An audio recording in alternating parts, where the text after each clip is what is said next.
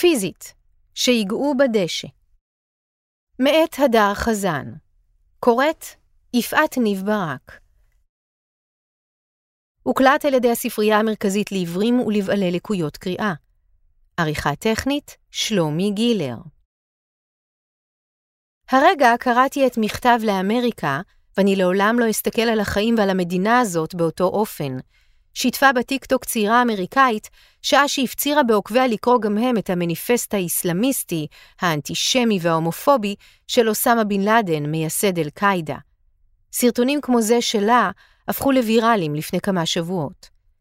את הסיבוב הרעיוני שעשו חלק מבני דור ה-Z מהשמאל האמריקאי, שהתחילו לצדד ברב המרצחים בן לאדן, אפשר לייחס לתופעה המכונה Chronically Online, ביטוי שנועד לתאר עמדות או בני אדם הפועלים על פי היגיון אינטרנטי מנותק מהמציאות.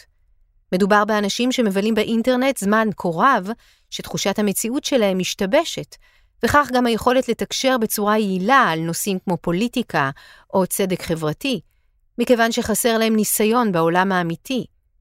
כך, על פי מאמר שפורסם המגזין האינטרנטי סינט בספטמבר 2021. לצידם גם גולשים כרוניים שלא נמנים על דור ה-Z, או מחנה השמאל הליברלי, עשויים לפתח תפיסת מציאות מעוותת כתוצאה משהייה ממושכת במרחבים דיגיטליים ולאמץ תיאוריות קונספירציה למיניהן. עוד לפני סערת בן לאדן, הייתה הטיקטוק קרקע פורייה לעמדות מופרכות, שמעוותות את החשיבה הביקורתית ותרבות הפוליטיקלי קורקט. העמדות הללו, המשמשות גולשים להתנגחות ולניסיונות ביטול של משתמשים אחרים, נסמכות על מושגים כמו אייבליזם, אפליה ודעות קדומות נגד בעלי מוגבלויות, וטרנספוביה, אך מסלפות אותם. הגולשים הקרונים מרחיבים את השימוש בהגדרות הללו, החשובות כשלעצמן, לרמה שכמעט כל פעולה יכולה להיחשב מדירה או פוגענית. הטיקטוק מלא בביטויים של הלוגיקה הזו. למשל גולשת שמתרעמת על האיסור לשתות אלכוהול בהיריון, בטענה שהוא אייבליסטי, משום שלרצות שילדך ייוולד ללא מום זה פוגעני כלפי מוגבלים. משתמשת אחרת הביעה התנגדות להחלאה חסרת אחריות של כלבים מגזעים שונים. היא הסבירה שצריך להשכיל לדאוג לשלום הגור, ולוודא ששילוב הגזעים המסוים ייצור כלב בריא. בתגובה הטיחו בה שהיא בוודאי מתנגדת גם לנישואים מעורבים בין בני אדם. גולשת שהעלתה מתכון צמחוני בקבוצת פייסבוק ננזפה מכיוון שאינה צמחונית בעצמה, והחברות שלה בקבוצה היא ניכוס תרבותי. על פי דוקטור שרון רינגל, חוקרת דיגיטציה ותרבות הרשת בחוג לתקשורת באוניברסיטת חיפה, המגמה הזו קשורה לאופי של טיקטוק. פוליטיקלי קורקט ופוליטיקת זהויות היו קיימות גם לפני האינטרנט. באינטרנט הן צוברות תאוצה ומאבדות מורכבות. צריך להבין שהפלטפורמה, טיקטוק, לא נועדה למורכבות. את לא יכולה לקיים מורכבות במשהו שלא יכול להחזיק אותה. המטרה של הפלטפורמה היא לפשט את הדברים כמה שיותר, להפוך אותם לשערורייתיים יותר, כי זה יוצר יותר מעורבות, ואז אנחנו מרוויחים יותר חשיפה, ויש לנו מה למכור למפרסמים. זו משוואה שאי אפשר לנצח אותה. הציפייה שתהיה מורכבות היא לא ריאלית.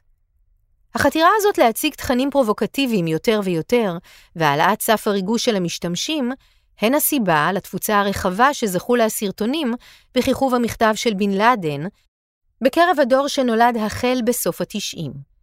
בגלל שסף הריגוש שלנו כל כך גבוה, אנחנו צריכים משהו מטורלל כמו מכתב לאמריקה, מסבירה רינגל. תמיד היו כל מיני הזויים, פשוט לא ראינו אותם, לא ידענו מקיומם, הם לא היו מרגישים בנוח לדבר על המסך, לא הייתה הטכנולוגיה הזאת בכלל. שירה דביר גבירסמן, פרופסור לתקשורת באוניברסיטת תל אביב, מסכימה שיש ממדים של תרבות ה-woke שבהחלט מתעצמים כתוצאת מהאינטרנט. אבל מוסיפה שזה לא כל הסיפור. תחשבי על כמה תופעות אנושיות מטומטמות עד כאב את רואה באינטרנט שהן לא woke. אז חלק מזה הוא כנראה טמטום אנושי, בסיסי, שתמיד יהיה קיים. גם מסורת ההתנגדות לממסד הרווחת בקרב צעירים בשמאל האמריקאי ממלא תפקיד כאן. ככל שביידן יותר תומך בישראל, כך יש יותר ביקורת נגדו ברשת, כי הוא מייצג את הממסד, אומרת רינגל. ככל שנקבל יותר תמיכה מהממסד, כך נקבל פחות תמיכה ברשת. הרשת יוצרת איזשהו מצג שווא שלפיו היא המרחב שבו תומכים בחלשים. במובן הזה ישראל חריגה. בתרבות האינטרנט הישראלית אין כמעט עמדות chronically online מהסוג הזה. אם ננסה למצוא מקבילה מקומית ללוגיקה הפנימית של גולשים קרונים, זה יכולה אולי להיות הטענה כי אהוד ברק וג'ורג' סורוס מנהלים את ישראל יחד עם הדיפ סטייט השמאלני בבג"ץ. ישראלים שמבלים זמן רב ברשת, בשונה מאמריקאים, לא מבקרים את מעוזי הכוח, אלא מהדהדים מסרים שמצטיירים ככאלה שמקורם במפלגת השלטון.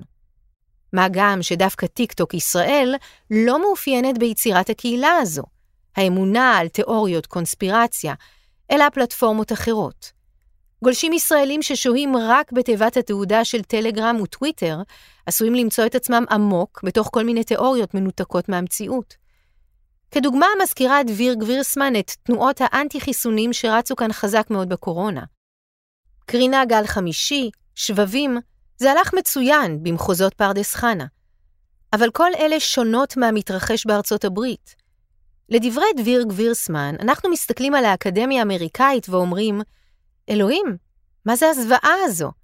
מה זה שמישהי מראה יצירת אומנות, וזה מתרגר ומפטרים אותה? או מישהו מקריא שיר מ-1950 שיש בו את המילה ניגר, וזהו.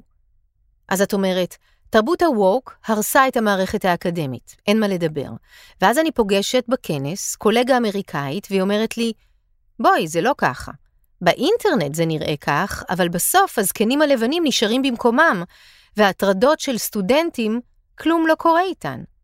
זה קצת כמו שכשהתחילו הרשתות החברתיות, הייתה המון תשומת לב לבריונות ברשת, וכל ההורים היו נורא מודאגים.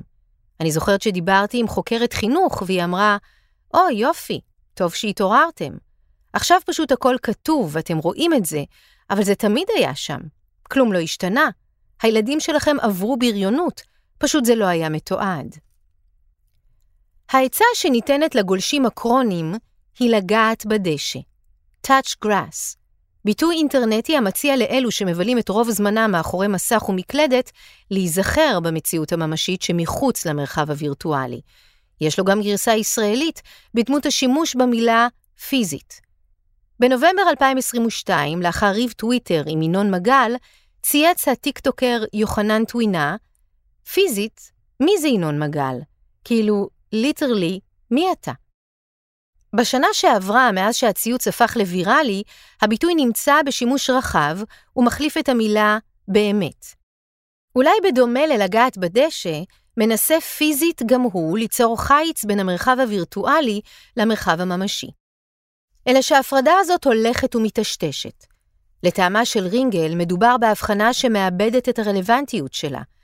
אנחנו עוסקים בשאלה של אמת ושקר ולגעת בדשא, לנסות להבין משהו בעולם האמיתי. אבל מה שאנחנו שואלים היום הוא, האם בכלל קיים עולם אמיתי? היא אומרת. אם העולם שלנו מתקיים כל הזמן ברשת, אז אולי זה העולם האמיתי.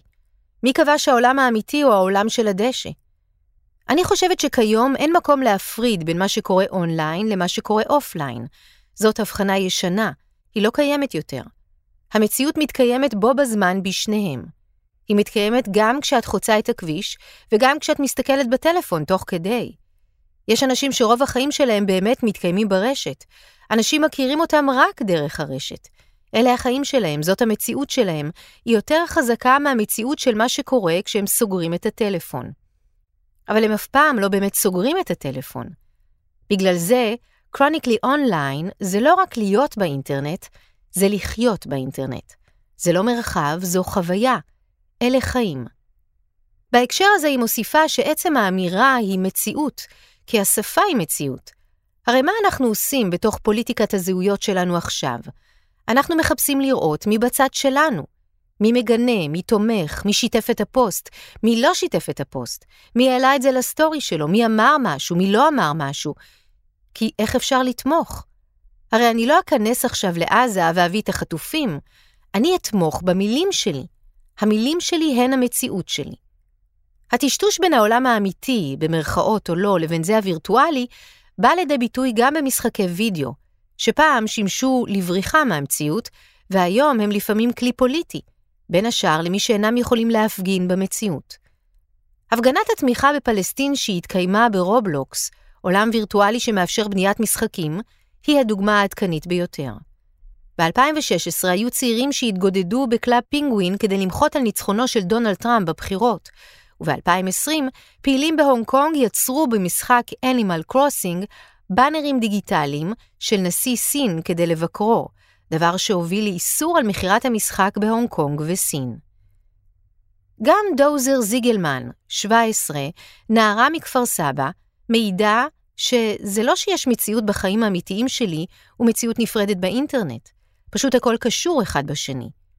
היא מבלה הרבה מזמנה בטיקטוק. מרגיש לי שבתור חלק מג'ן זי, אני גדלתי עם טלפון. גם יש לי את החברים שלי שכולנו די בנישות דומות באינטרנט. לחוויות בממד הגשמי ובזה הווירטואלי, יש להרגשתה אותו משקל. גם באינטרנט אני יכולה לפגוש אנשים עם תודעה שממש שונה משלי. אם אני רואה ברחוב איזה בריון שרוצה לצחוק ולצעוק עליי, זה לא כל כך שונה ממישהו שבא אליי בתגובות ומתחיל לצעוק עליי בטיקטוק או באינסטגרם. זיגלמן אמנם מצהירה שהיא לומדת מהטיקטוק המון בסוגיות של גזע ולהט"ב, אבל מזכירה שהפלטפורמה לא שייכת רק לזיליניאלים הפרוגרסיביים. אם בהתחלה הייתה קהילה יותר מצומצמת בטיקטוק, אז עכשיו כל העולם שם. זה אומר שיש בטיקטוק את כל הנישות, את כל הסוגים. אז מן הסתם יהיו אמירות נכונות, אבל גם אמירות פוגעניות או חשוכות. גם לנאו-נאציזם, מתברר, יש שם מקום. נאום של יוזף גבלס זכה בימים אלה לגרסה עכשווית של סרטון מוזיקלי שנהפכה לוויראלית וגורפת תמיכה במנהיג הנאצי. את רוב התוכן זיגלמן צורכת מיוצרים אמריקאים. תרבות ה-PC לטעמה פוסחת על המשתמשים הישראלים. מרגיש לי שהאמריקאים קצת אפילו מחכים לשמוע דברים חדשים מהאינטרנט, כמו למשל על כל לשונות הפנייה המגדרית, או על המלחמה, או שצריך להפסיק לקנות מחברה מסוימת כי היא תומכת בגזענות. בישראל, לעומת זאת, לא נראה שמתעוררות יוזמות לחרם פוליטי בקרב הנוער. כל פעם שיש סרטון שקשור נגיד לטבעונות, כל התגובות זה, איזה טעים זה סטייק, הלכתי לאכול שניצל.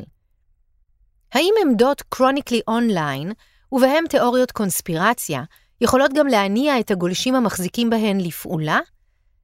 ב-2019 נפתח אירוע פייסבוק שטען כי ישנן צורות חיים של חייזרים באזור 51, בסיס של הצבא האמריקאי בנבדה, וקרא לגולשים להסתער עליו ב-20 בספטמבר כדי לשחררן.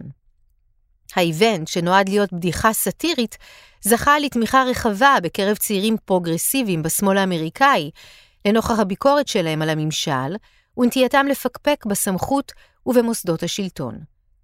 הם ראו בפלישה לאזור 51 דרך למחות נגד הממשלה והצבא. מתוך שני מיליון בני אדם שסימנו שיגיעו לפשיטה המיועדת, כמה מאות אכן התייצבו שם, לפי הדיווחים. הם הסתפקו בניסיונות ספורים לטפס מעל הגדר, והאירוע עבר כמעט ללא תקריות אלימות. זו לא תיאוריית הקונספירציה היחידה שנוצרה בהשראת הגלישה הקרונית והניעה אנשים לפעול.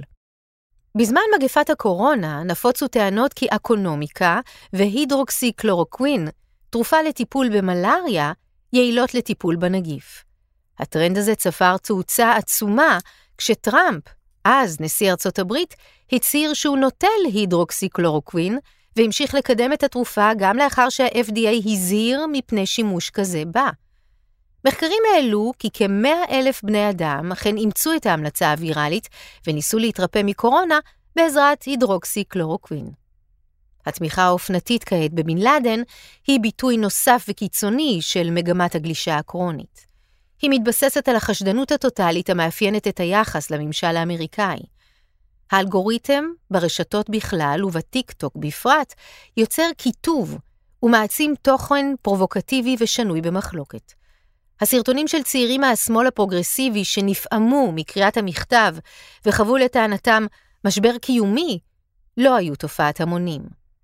כ-300 סרטונים עסקו בנושא, מספר זעיר במושגים טיקטוקיים, חלקם ככל הנראה אף מתחו ביקורת על החסידים החדשים של הטרוריסט. עם זאת, הטרנד זכה לסיקור נרחב בתקשורת המסורתית. הגרדיאן הבריטי הסיר את הטקסט מאתר האינטרנט שלו בעקבות הסערה. מטיקטוק נמסר כי קידום המכתב על גבי הפלטפורמה מפר בבירור את הכללים שלנו נגד כל תמיכה בטרור ובאלימות, וכי הם מסירים באופן יזום ואינטנסיבי את התוכן הזה, סרטוני התמיכה, ומשקיעים משאבים רבים כדי לבחון כיצד הוא הגיע לפלטפורמה שלנו. ואומנם סערת בן לאדן צדק מפנה זרקור לתפקיד החשוב של תקשורת פורמלית מהימנה וכינון אתיקה עיתונאית בנוגע לסיקור המרחבים המקוונים. תחשבי אילו סיבובים עשינו עם האינטרנט, אומרת רינגל. בהתחלה היה ממש פחד שכל התקשורת המסורתית תהיה מיותרת, נכון? חשבנו, הנה עכשיו יש אינטרנט, לא נצטרך יותר עיתונאים. מה אני צריכה שעיתונאים יספרו לי מה קורה? ותראי איך אנחנו סוגרים מעגל. כי עכשיו יותר מתמיד אנחנו צריכים את התקשורת המסורתית. היא עושה לנו סדר. לתקשורת המסורתית יש אחריות על מה היא מדווחת, על מה היא שמה משקל, על כמה הזויים שאומרים קראנו את בן לאדן והחיים שלנו השתנו? הם מחפשים את הדרמה, הם מייצרים את הדרמה, והשאלה אם נותנים להם את הבמה הזאת. לצידוד הזה של שמאלנים במניפסט של הטרוריסט הסעודי, מתווספת התופעה הרווחת יותר, במקומות מסוימים, של גינוי מוחלט של ישראל תוך התעלמות מהטבח ב-7 באוקטובר. התופעה הזאת מסתמכת על אותה הלוגיקה האינטרנטית של חשיבה ביקורתית לכאורה, שמובילה למקומות הזויים, והביאה בין היתר לתלישת מודעות החטופים בטענה שהן אסלאמופוביות, בשם האינקלוסיביות. בדומה לתיוג הגורף של פעולות טריוויאליות כפוגעניות, גם הצדקת אסון התאומים, כמו תמיכה בחמאס הרצחני, נובעות מרגשות אשם וניסיון להגן על החלש בכל מחיר. האם גלישה כרונית באזורים כאלה בטיקטוק עלולה להניע צעירים לבצע פעולות טרור או לפעול למען שחרור פלסטין באמצעים אלימים יותר מהפגנות? ההיענות הזניחה על הקריאה לפלוש לאזור 51, למשל, עשויה לאותת כי פעולות כאלה תקפות רק למרחב אינטרנטי מסוים, וההיגיון שלהן לא עומד במבחן המציאות. מה שנותן להן תוקף הוא הסיקור מחוץ לגבולות טיקטוק, היחס מהתקשורת. הסרת המכתב מאתר הגרדיאן סיפקה למשתמשים מעין הוכחה לניסיון טיוח ממסדי, שמאששת לכאורה את התיאוריה שהם עלו על משהו, בהתבסס על הלעומתיות כערך עליון. אבל ספק אם גם טרנד הטיקטוק הזה, שמוצע כעמדה רווחת בקרב דור ה-Z, יצליח ליצור איזושהי אחיזה במציאות. או שמשתתפיו יצטרכו, במוקדם או במאוחר, פיזית, לגעת בדשא.